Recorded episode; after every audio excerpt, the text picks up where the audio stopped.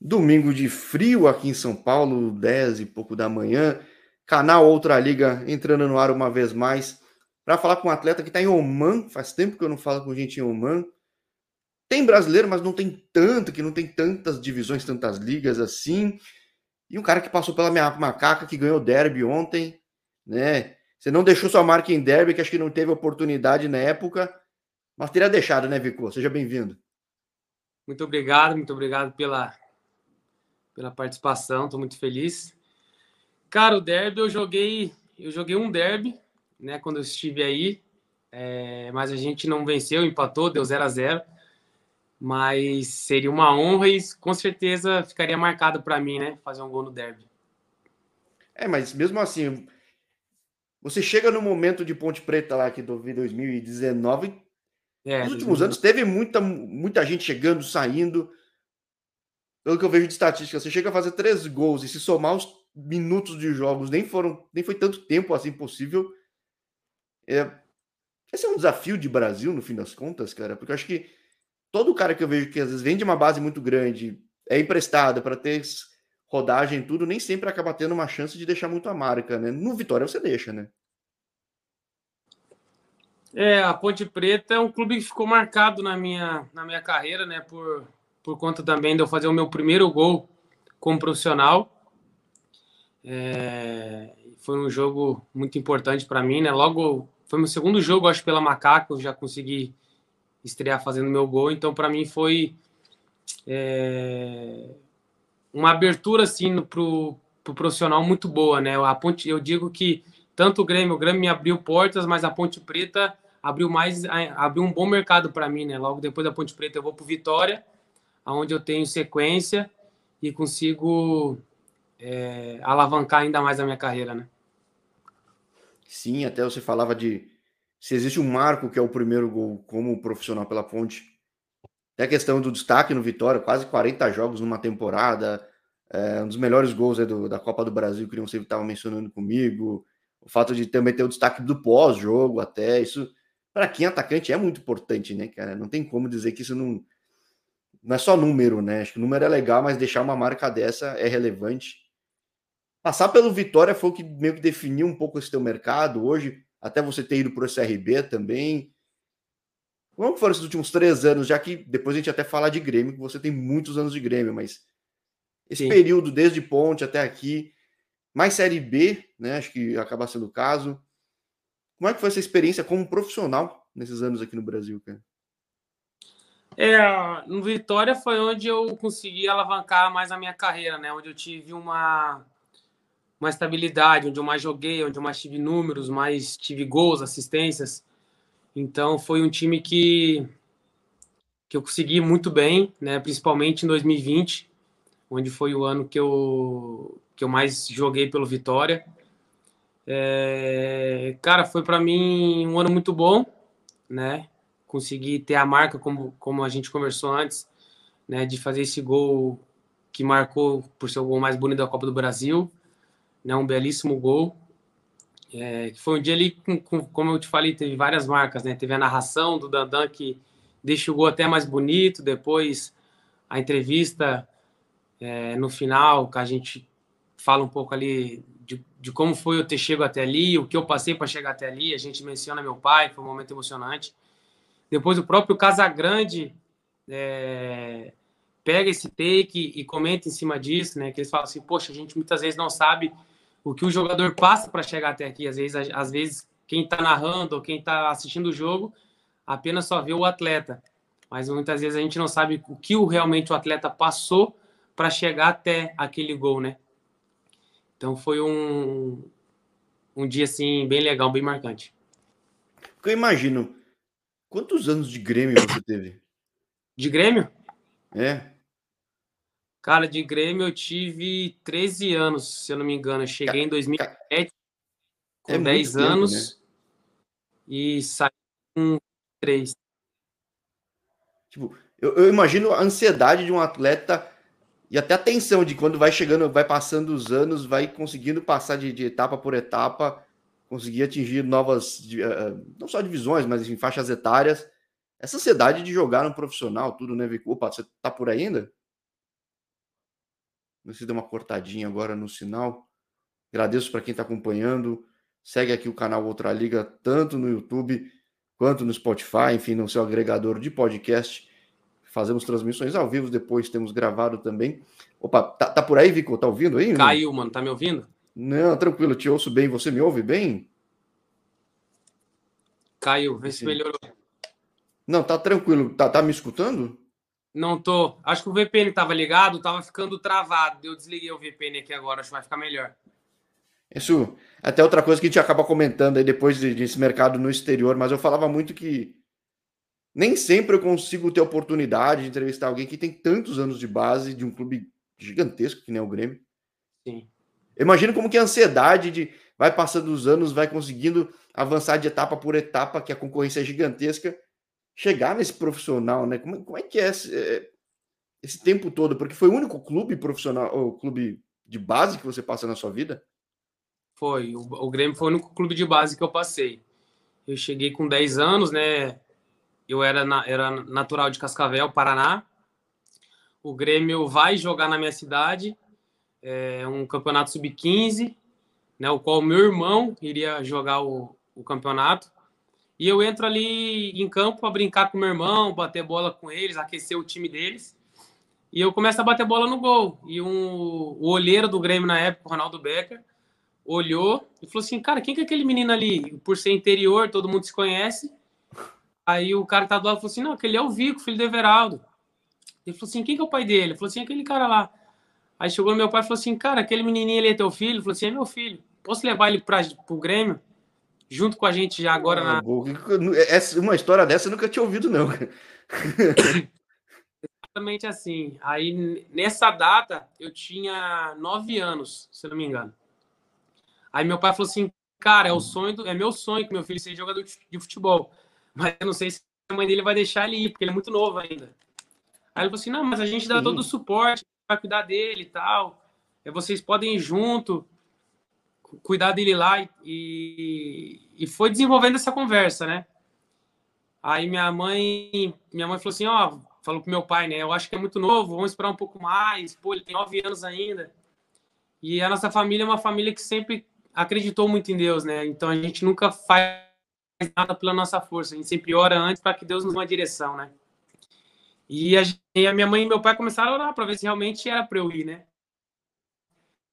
Só que nesse meio tempo eu tinha passado na peneira do Atlético, eu, eu, eu jogava na conveniada do Atlético Paranaense, só que eu tinha passado na peneira do Santos, aí o Grêmio me levar e eu tava no, eu treinava no Atlético Paranaense, né? Em Cascavel. Mas e na caramba, época meu pai falou assim, chute aí que os caras só de ver você chutando no gol com 9 anos de idade.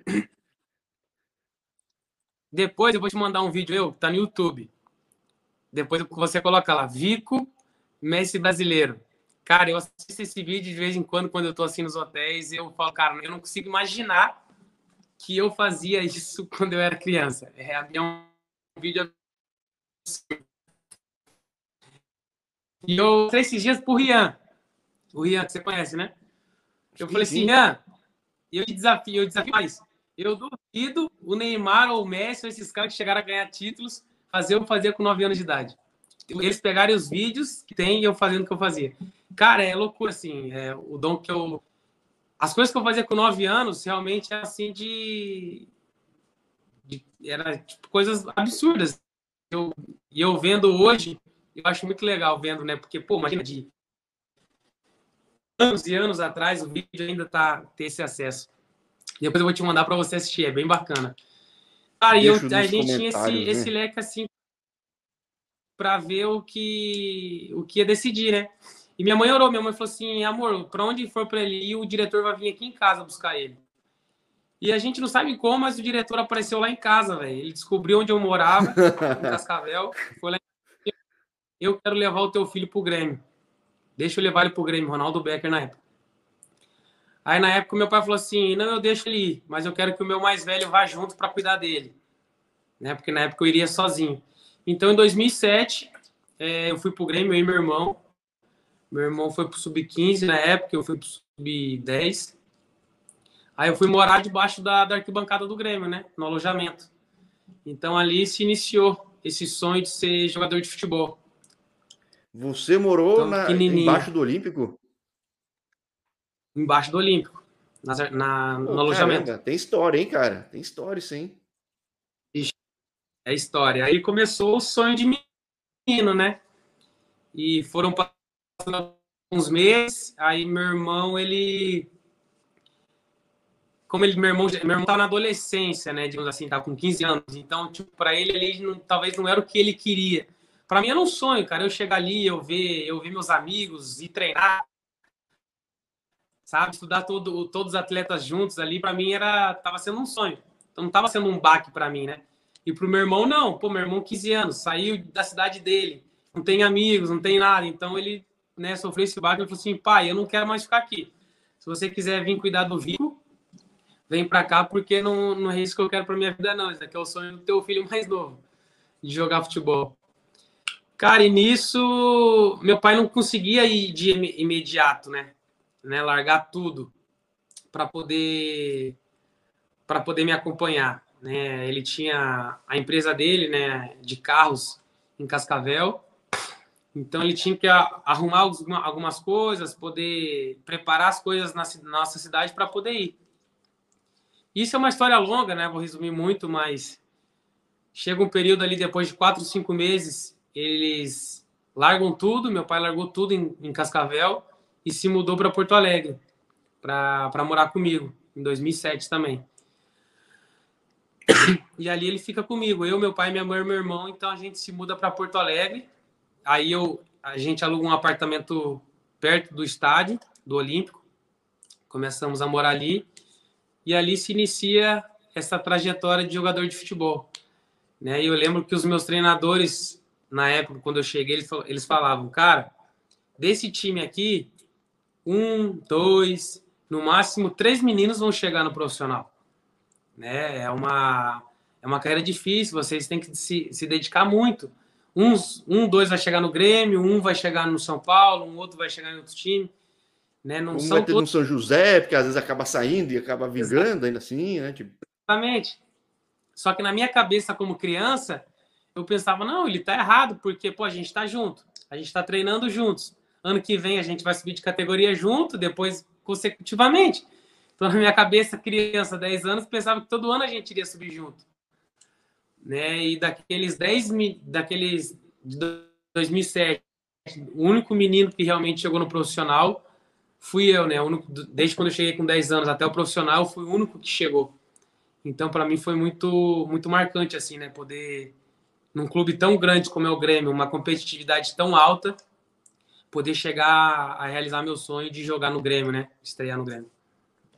Agora, uma curiosidade, porque poucos foram os caras que eu vi ficarem tanto tempo que nem eu falei numa base só, chegaram profissional e eu não lembro de ter perguntado que, que acontece com os outros? A galera desiste mesmo? Em que momento que os outros desistem? Você tem contato com esse pessoal? Cara, então, esses dias eu até. O, fute... esse... o futebol me deu um amigo muito bom, né? Que se tornou. Logo quando eu cheguei com 10 anos, eu conheci esse menino, que é o José Augusto. Ele se tornou até meu padrinho de casamento, a gente é amigo até hoje, desde os 10 anos. E esses dias a gente se falou, né? Ele falou assim, cara, você lembra do fulano de tal que jogava com a gente? Tá por onde que ele anda? Cara, um virou bancário, o outro virou virou estudante de finanças.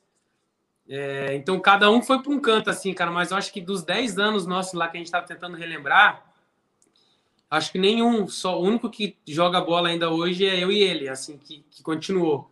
Um outro foi pro futsal. É, então, Cara, é loucura, assim, porque cada um vai para um canto, né? E como era muito novo, né, 10 anos, se perde muito contato. Óbvio, depois dos 15 anos ali, Sim. a maioria, assim, que eu lembro, foram para grandes clubes, mas ali dos 10 anos, eu acho que é 20, 30% no máximo que, que saiu para algum lugar.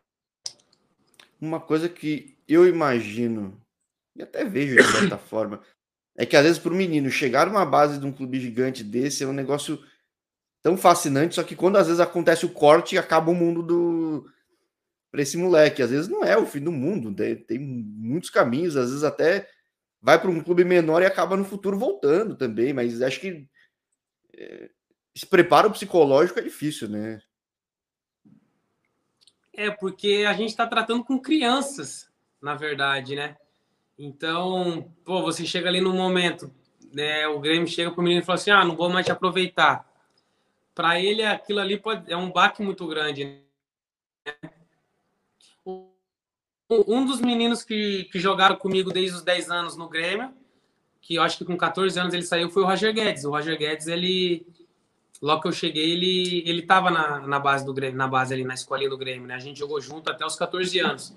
Aí depois ele foi pro Criciúma, se eu não me engano, que é onde ele começa a alavancar a carreira dele, né? Ele vai pro Corinthians, depois vai vendido.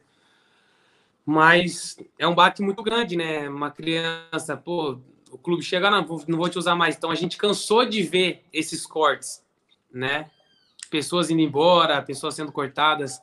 E a criança chora muito no momento ali, então às vezes pode ser algo frustrante, né? Pode ser um momento, o final ali, muitas vezes aquele não, eles não querem avançar mais, né? Então é algo assim difícil aí, por crianças. E o que eu mais conto aqui no canal, principalmente do Sul, que todo mundo quer ir para o Inter um Grêmio, né? É, é, que pelo menos com quem eu tô falando, que de fato segue no mundo da bola, é que às vezes acontece o corte e a oportunidade maior surge no time vizinho, né? Surge no Aimoré, surge no São José. Teve uma história muito recente, curiosíssima, de gente que foi cort... quase cortada pelo Inter e pelo São José vinga, chama atenção, vai pro Flu, tipo, é, acontece de tudo. Como é que foi esse fim de trajetória de Grêmio que você foi, acabou sendo emprestado, né? É, eu tô. Na verdade, logo quando eu subi no Grêmio, eu tive várias oportunidades para sair, né? É, a primeira oportunidade foi a, o Criciúma. Aí eu pedi pro. Fui lá conversar com o Renato, pedi pro Renato é, para ir pro Criciúma. Na época ele não me liberou. Ele falou que queria que eu ficasse um pouco mais ali, queria que o jogo tentasse achar meu espaço para jogar. Passou um tempo, é, eu tive a oportunidade de ir pro Orlando City em dezembro de 2018. 2018. Ele também não liberou. O Renato, Renato Gomes também não liberou. Então, aí 2019 eu começo jogando gauchão, jogo alguns jogos, jogo a Copa do Brasil. Só que eu subi num, numa era Grêmio muito boa, né? Um Grêmio recém-campeão de tudo, Libertadores, Gauchão, Recopa, pô, os melhores jogadores do Brasil, para mim, estavam no Grêmio ali naquela época, né? O Grêmio tinha uma seleção. E principalmente na minha posição. Na minha posição tinha inúmeros jogadores, né? Então eu peguei um elenco do Grêmio muito forte, que era muito difícil jogar na época. Um time de uma base de idade já mais avançada, os caras da frente não necessariamente mais velhos, mas já consolidados no time. Já consolidados, né? com nome no mercado. Né? Imagina, Everton Cebolinha, é, o, o, próprio Ramiro, que jogava, como, como, não era extremo, mas foi para extremo, fez uma, um, baita, um baita caminho pelo extremo e se tornou titular absoluto. Pedro Rocha. que tinha sido campeão do, do continente. O Luan tava na época ainda, né? Ou não tava, né? Ou não? Luan? É. Tava, tava. Eu é. subi em 2017, né? Eu subi em 2017, logo no ano que eles foram campeão da Libertadores. Então, o time era, era os melhores que tinha, né? Então, realmente. Isso que são os conhecidos, né? Imagina quantos outros caras muito bons que estavam no banco. Exatamente. Então, eu pego esse elenco muito forte, né? Muito difícil, assim, de, de achar uma brecha. Mas aí chegou um momento que eu tô, a gente foi jogar contra São Paulo, eu tava em São Paulo. Aí o Gilson Kleina me ligou, né? Perguntando se eu iria para Ponte Preta. Aí eu fui no quarto do Renato e falei assim: Renato, agora eu não vou nem te pedir autorização, só estou te falando que eu estou indo, eu preciso jogar. É, eu preciso jogar, eu preciso criar o meu mercado, eu sou um cara muito competitivo e eu não quero uhum. ficar num elenco onde eu não, não jogando, eu preciso jogar. Né? Eu quero criar, criar números, eu preciso de números, o jogador vive de números. Aí ele me, me libera ali, eu saio de São Paulo, volto para Porto Alegre, arrumo toda a documentação e volto para Campinas né? Onde eu começo a, de fato, começar a jogar, né? Eu vou para Ponte É, porque e, e, eu, eu, tive um dos primeiros passos no canal no ano passado com um cara que foi capitão do São Paulo, duas Copas São Paulo, capitão do Sub-23, uma série de coisas. E ele esperou a chance no time principal chegar e ela não chegou. É, é difícil de saber decidir, julgar o que faz sentido ou não, né, cara? Porque não é um negócio lógico, né? É óbvio, né? Poderia surgir no Grêmio? Poderia, se de repente tivesse até agora o Grêmio caindo, talvez tivesse direta oportunidade, mas de repente não surge nunca, né? Então, cara, o jogador ele tem que ter o feeling, né? Ele tem que, tipo assim. Quem tá na pele, você sente, cara, né? Eu tava ali, eu sentia, eu falava, cara, eu preciso sair, eu preciso jogar. Né? Eu, não, eu não conseguia me ver ali naquele momento com tantas opções que tinham, é, ele me usando, né? Então eu falei assim, cara, eu, eu não posso ficar esperando, esperando, esperando, porque eu espero um ano, dois anos, três anos, quatro anos, o tempo está passando, né? Às vezes vale a pena a gente dar um passo para trás para daqui, da, daqui a pouco dar dois, três para frente. Então, naquele momento, eu senti muita paz, né? Essa decisão. E, cara, independente se é no Grêmio, se é na Ponte Preta, se é no Vitória, se é no Dolfar, o atleta que joga futebol, ele ama jogar futebol. Né? Ele gosta de estar dentro de campo. Né? Eu prefiro hoje estar no Dolfar jogando sendo titular do que estar em qualquer outro time sem jogar, sem entrar, sem ser relacionado. Né? Por mais que seja um time de camisa. Né? O atleta se sente realizado dentro de campo jogando, fazendo gol, dando assistência.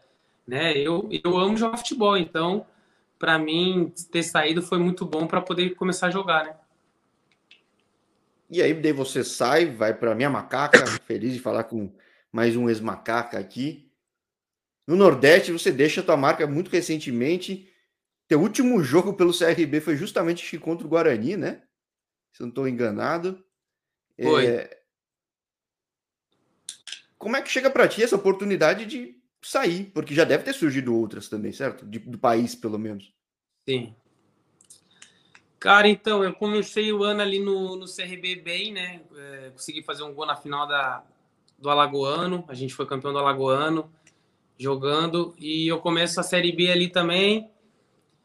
E aí, logo quando surgiu, eu sempre tive o sonho de jogar fora do país, né? De sair, conhecer, ver como é que é, me aventurar.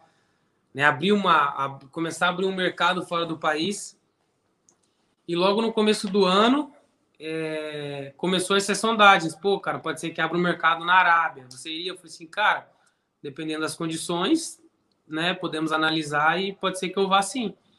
E tudo foi surgindo muito natural, cara, muito muito tranquilo, sem forçar nada. E quando realmente chegou a proposta oficial, né? Porque uma, muitas vezes chegam sondagens, né? Ah, você iria, você iria, você vai, você vai, hum. né? Só que quando chegou essa realmente a carta oficial, eu não pensei nem duas vezes, né? Então foi tipo assim, tudo muito rápido, ninguém esperava. Logo que chegou, eu tava jogando, eu é, eu não fui para um jogo no, no CRB, todo mundo já perguntou o que, o que tinha acontecido. Aí acabou o jogo, eu desci no vestiário, já fui me despedindo de todo mundo. Todo mundo, é como assim você tá indo embora? Eu falei assim, cara, tô indo. Aconteceu, chegou a proposta, aceitei, tô, tô indo. Então foi tudo muito rápido, cara, assim, tudo muito de dias. Foi um, dois dias a gente resolveu tudo e eu já, já tinha definido que eu ia vir pro Dolfar. É, isso é um tipo de coisa que, quando eu criei o canal ano passado, me surpreendi. Hoje não me surpreende. Realmente, tem muito cara que até brinco, fala, tem que andar com a malinha do lado, porque às vezes surge, tem que estar tá pronto. Eu dou malinha, o passaporte foi, né, cara? não tem muito o que dizer. É bem isso aí. Agora, você está em sala lá? Onde você está agora, uma? Tô, eu acabei de chegar em Salala. A gente. É, é Salala? Eu falei errado, então, perdão. É, salala. É salala. Eu, eu achava que era salalá também, mas eu acho que é, eu, eu vendo o povo falar, eles falam salala, então acho que acho que é salala. Eu me apresentei em Mascate, né? Porque o, o grupo estava lá fazendo a pré-temporada, que é a capital de Oman, né? É, e ontem a gente voltou para cá. Então eu cheguei aqui, estou no hotel ainda, até eles disponibilizarem um, um lugar para a moradia, né? Peraí, há quanto tempo você chegou em Oman? Eu cheguei, eu tô a. Eu cheguei dia 6. 14 dias. 14, 15 é, é que você teve teu primeiro jogo oficial este fim de semana, né? É, sexta-feira, né? Sexta-feira foi meu primeiro jogo.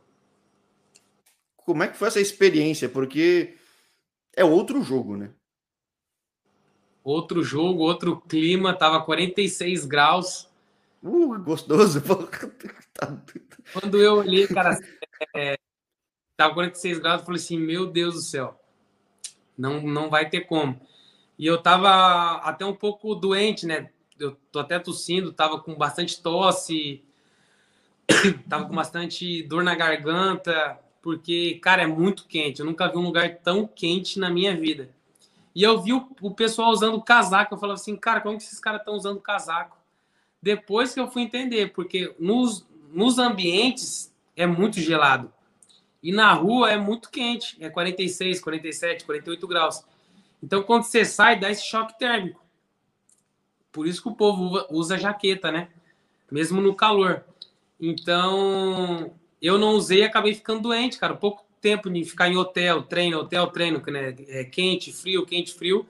Eu acabei ficando doente. É, não, é, por conta do fuso horário também, de sete horas, é, eu estava dormindo muito pouco, né? Então fiquei com o meu corpo bem desgastado logo no começo. E, cara, quando eu, eu chego para esse jogo, foi um milagre eu ter jogado, porque realmente eu vinha antes do jogo, as três últimas noites antes do jogo, eu não tinha dormido nem duas horas por noite. Né? Então eu falei assim, cara, como é que eu vou jogar esse jogo? E quando eu olhei 46 graus, garganta ruim, tosse. Quando, a gente, quando eu fui para aquecimento, eu falei, cara, não tem como. Não tem como, é muito quente. É muito quente. Tem que ter umas oito paradas durante o jogo. É absurdo, assim, é um clima você cai nunca... no jogo, Você cai no chão para ganhar tempo, tá fritando no chão, né, cara? É o campo do São José no calor, assim, né, cara? Tá não tem onde mundo. se esconder, cara. Não tem aonde se esconder. Não tem o que, o que amenize o calor. É algo surreal. É só, mano, é só quem tá aqui para para poder é, experimentar. Eu, a sensação que é que você tá dentro de uma sauna. Essa é a sensação, cara. Você tá dentro de uma sauna. Você respira ar quente, tudo, é loucura. Agora, que eu não lembro, eu pelo menos eu falando com gente de outros países, muitas vezes jogam de noite por causa do calor, tudo, até treinam de noite. Não sei se é o caso é, aí, né? Agora, sete e meia da noite. Mas peraí, foi essa temperatura de noite? O nosso jogo foi. Aqui em Salala não é tão quente o clima. O clima hoje aqui tá 25 graus. Aqui não bate mais que 30 graus, eu acho, pelo que eles me falaram. Mascate é, bate 40, 45. É, e lá a cidade que a gente jogou bate mais de 50 graus. Caramba, então menos. É que você chegou no teste de fogo quase que literalmente, né? É, eu me apresentei em mascate, então eu fiquei naquele clima tenso, né? Eu tomei o baque já logo no começo.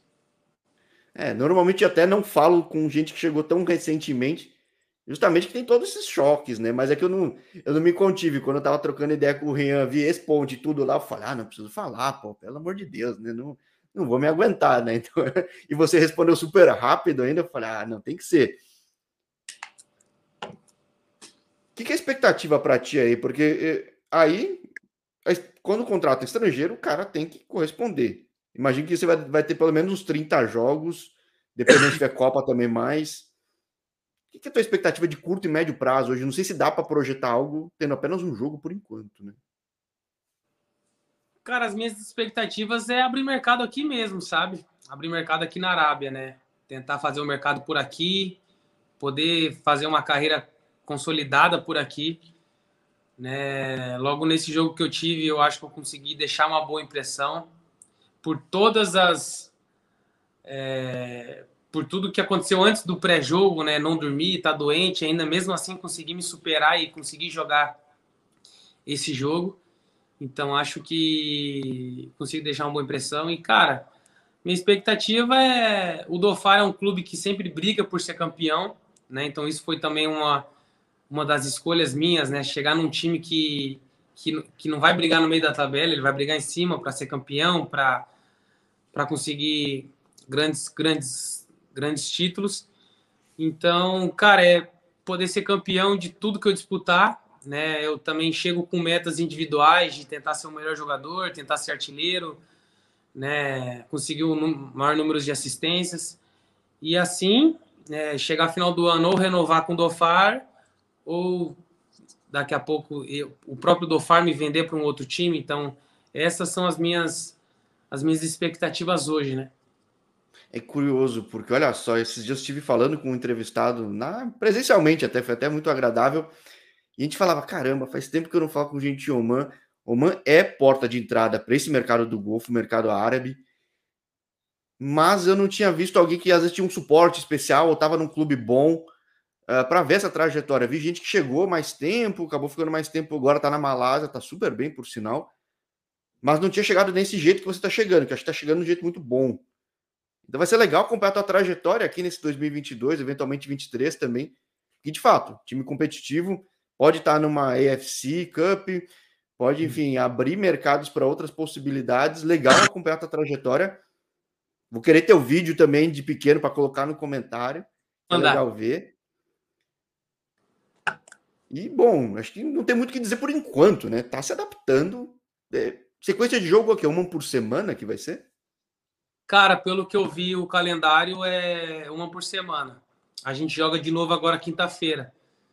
Então, creio que é um jogo em casa, um jogo fora, um jogo em casa, um jogo, em, um jogo fora. É, as viagens não são que nem do Brasil. Né? Não. Tão longas quanto do Brasil, a coisa ajuda nesse ponto. Na já verdade. que se jogar em mascate já vai com gelo carregado aí, porque o negócio vai pegar pesado. Na verdade, a Acho gente é o poucos, né? Único time que viaja, né? Porque a maioria dos times ficam tudo ali perto de mascate, então eles vão tudo de ônibus, que é tudo muito perto. A gente estava em Mascate, a gente foi jogar de ônibus, pegou ônibus e, foi, e, fomos até o jogo.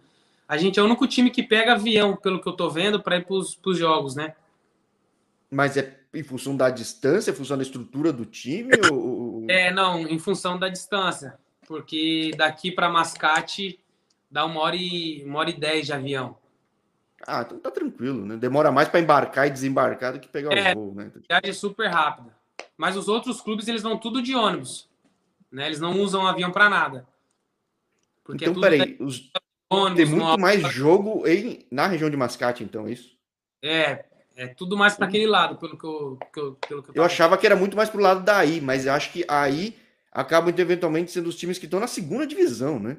É. Embora seja a maior cidade, né? Isso. Curioso, curioso. É um mercado que falei Exato. com brasileiros que. Falei com poucos que de fato estavam aí, muitos já tinham passado, foi de fato uma, uma plataforma para projetar esse crescimento. Inclusive, de quem chegou na segunda, chegou rápido na primeira. O povo gosta de brasileiro. Gosta. Acho que pegando o jogo, o tipo de jogo, que é diferente, mas pegando, dá muito sucesso. E não vou negar que vou estar torcendo aí para acompanhar a trajetória. Cara. Obrigado, agradeço muito. Então, obrigado por ter topado aí. Você chegou, tava aqui, tava de treino, tava, tava ocupado agora cedo, acho que foi do almoço, enfim, mas é, conseguimos viabilizar esse papo também. Mandar um abraço para o Rian, obrigado pela ponte. Feliz de ontem ter ganhado o derby aí, falando com representantes macaca também, cara. e agora os jogos são mais espaçados, né? Acho que dá para recuperar diferente de Brasil, né? Ah, com certeza. O Brasil, fora o calendário, as viagens às vezes são muito ruins, né? Tipo, de um, uma viagem no Brasil, de um local para o outro, você leva seis, sete horas. Sim, você tá de Salvador para Pelotas, lá que eu também gosto do Brasil. Aliás, você tava na época do Grêmio que pegou final com o Brasil, né? O Gaúcho, não. Tava, tava. Tomamos um jogo... pau lá. Nossa Senhora, tomamos um pau do Grêmio. Violento. Né? Mas é... acaba sendo desgastante, né? Você pega avião, pega um voo, pega dois, pega ônibus. Puta, ainda tem que é. fazer de volta, né? Uma hora e meia de voo não é nada, né? Nossa, uma hora, meu Deus do céu, paraíso. Sim, então esse é um dos aspectos que quem acompanha o canal ou quem vive da bola acaba vendo essa diferença. Que nada, nada, sei lá, se às vezes vai para o Bahrein, vai para o Catar, dependendo de para onde você vai, a vida muda totalmente, porque você vai de carro para o jogo, volta, viaja menos e ajuda na recuperação do atleta física, psicológica, enfim, como for, em muitos aspectos, né? É, aqui, aqui, no, aqui não tem nem concentração, pelo que eu tava vendo, né? Tipo, você pega o carro e vai direto pro jogo, se apresenta direto no estádio. Então. Sim, então. Mesmo prefiro muito não concentrar. Eu prefiro muito. Eu acho que você não. Você concentrando, você vive o jogo muito antes. Né? Pô, você tá em casa, hum. tá com a tua família, você tá ali curtindo, tá fazendo a tua rotina, daqui a pouco, cara, não, vou ali jogar. Eu acho que a tua cabeça, ela. Quando você concentra, você fica quase dois dias pensando no jogo e, e tal. Daqui a pouco você fica mais, mais ansioso, mais nervoso, entendeu? Cara, não, agora eu tô em casa, daqui a pouco eu podia estar tá batendo papo contigo e daqui duas horas eu tô indo pro jogo, entendeu? Então, Sim. tipo assim, eu acho muito mais tranquilo, você chega muito mais leve pro jogo, muito mais equilibrado, assim, digamos assim, até mais solto, cara, vou ali jogar bola. Fazer Sim. o que eu. E esse é um negócio que é um pouco diferente no resto do mundo. Não sei quais outros países têm muita concentração. Alguns têm também, além do Brasil, mas tem a presunção da responsabilidade do atleta, né? É. Você é profissional a ponto de que chegue lá, chegue corretamente, chegue bem, se prepare bem, tá tudo certo, viva a tua vida, né? Então, é melhor, sem dúvida nenhuma é melhor. Claro que às vezes uma concentração é útil, com certeza. Mas toda hora, toda hora, toda hora, realmente é complicado, né? Eu acho que o atleta ele tem que ser muito. Hoje, hoje o futebol, no mundo que a gente vive, né, nessa geração, eu acho que não, não cabe mais o que cabia no passado, né? Os craques. Na época, os caras não tinham assim uma vida regrada, né? Então, hoje, se você não for profissional, você não joga. Você pode ser craque, você pode jogar muito. Se você não for profissional, você não vai jogar. Se não tiver Sim. disciplina, você não vai jogar. Você pode ser o melhor jogador, cara. Jogador que não tem disciplina não joga. Joga um jogo, dois jogos, três jogos. Deu, acabou. Quebra, né? Ele quebra, não aguenta, né? Não, não hoje funciona, o futebol é muito rápido, é muito dinâmico, é muito desgastante é muito veloz, então quem não se cuida, infelizmente, né, não, aguenta jogar o futebol de hoje em dia. Que pena, não dá nem para fazer uma bagunça. Até dá, mas realmente quebra, não aguenta. E o, o, campo é só reflexo de tudo que você faz fora, né? Então, é. então que você consiga se preservar, entender bem o jogo. Aí tem mais brasileiro no time ou não? Não, no meu time não. Meu time não tem brasileiros. Tem o que? Latino, alguma coisa assim? Ou não? Você não é um estrangeiro, né? Normalmente eles têm três, quatro estrangeiros, né? Estrangeiros.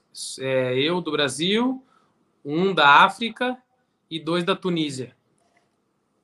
Então, é, vai ter que se adaptar a essa realidade rapidamente aí. É. Não sei se o pessoal fala inglês ou não, se você fala inglês ou não, mas faz parte de todo o aprendizado que até como você disse, para abrir portas para esse mercado, um cara que se adapta aí é muito mais fácil ser absorvido pelos países vizinhos também, outros clubes, né? Então, com certeza. Então, só posso te desejar muita boa sorte, agradecer você ter topado bater esse papo aí no domingão, ainda tossindo cansado pós-jogo, se adaptando, tomando sustos, uns calorzinhos de cinquentinha. boa sorte, Vico, muito obrigado. E eu que agradeço o convite, a, a parceria e a conversa muito boa aí. Tamo junto e fica aberto o convite para um próximo, acompanhando teus jogos aí. Sempre que tiver novidade, pode mandar. Vai ser um prazer falar contigo de novo. Show de bola. Quando quiser também, só chamar. Para mim vai ser um prazer imenso. Maravilha. Então, um grande abraço e até a próxima, Vicor. Valeu.